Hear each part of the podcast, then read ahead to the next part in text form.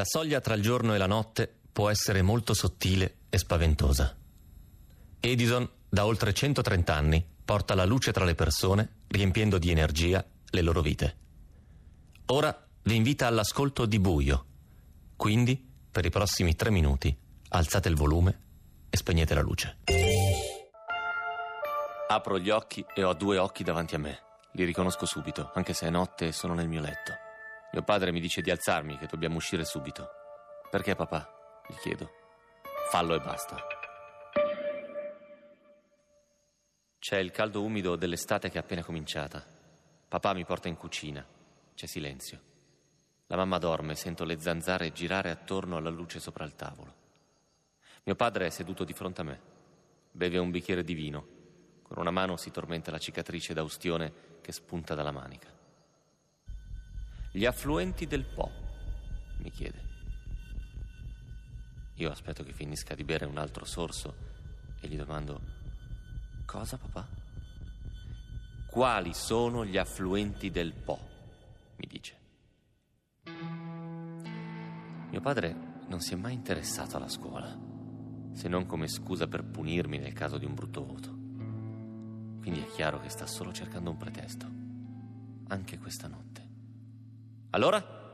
Gli affluenti del Po, questo te lo chiederanno, non voglio che tu mi faccia fare brutta figura.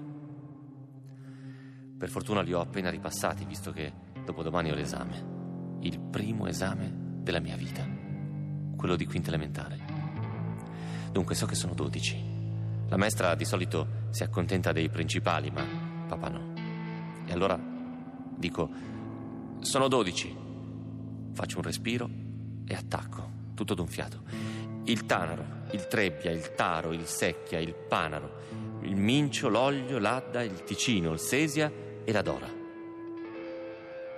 Papà resta in silenzio. Io mi guardo le dita con cui li ho contati ed è rimasto un solo dito alzato. Undici. Ne manca uno. Perché undici? Forse ho contato male, ma nello sguardo di papà vedo l'attesa manca uno. Li ripeto a voce alta e di nuovo. Undici. Papà mi dice, quindi? Si alza e si sfila la cintura.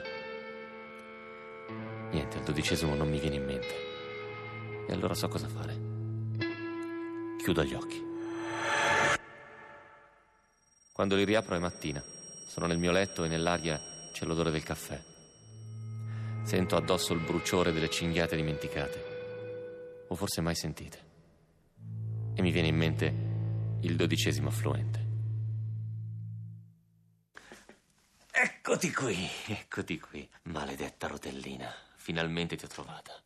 Ehi, hai sentito? Sto per accendere una scintilla, ok? Se ci sei, ti rivedrò, papà. E quel maledetto affluente ora lo so è la Dora, che non è una sola, sono due, la Baltea e la Riparia.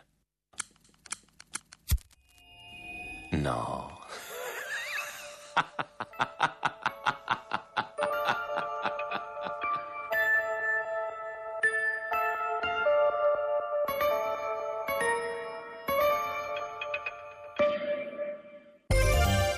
In ogni momento, anche nel buio più completo, con il servizio Energy Control di Edison potete verificare in tempo reale i vostri consumi dell'elettricità di casa. Così sapete quanto state spendendo e potete risparmiare per non avere sorprese in bolletta. Richiedete anche voi il vostro Energy Control su edisoncasa.it.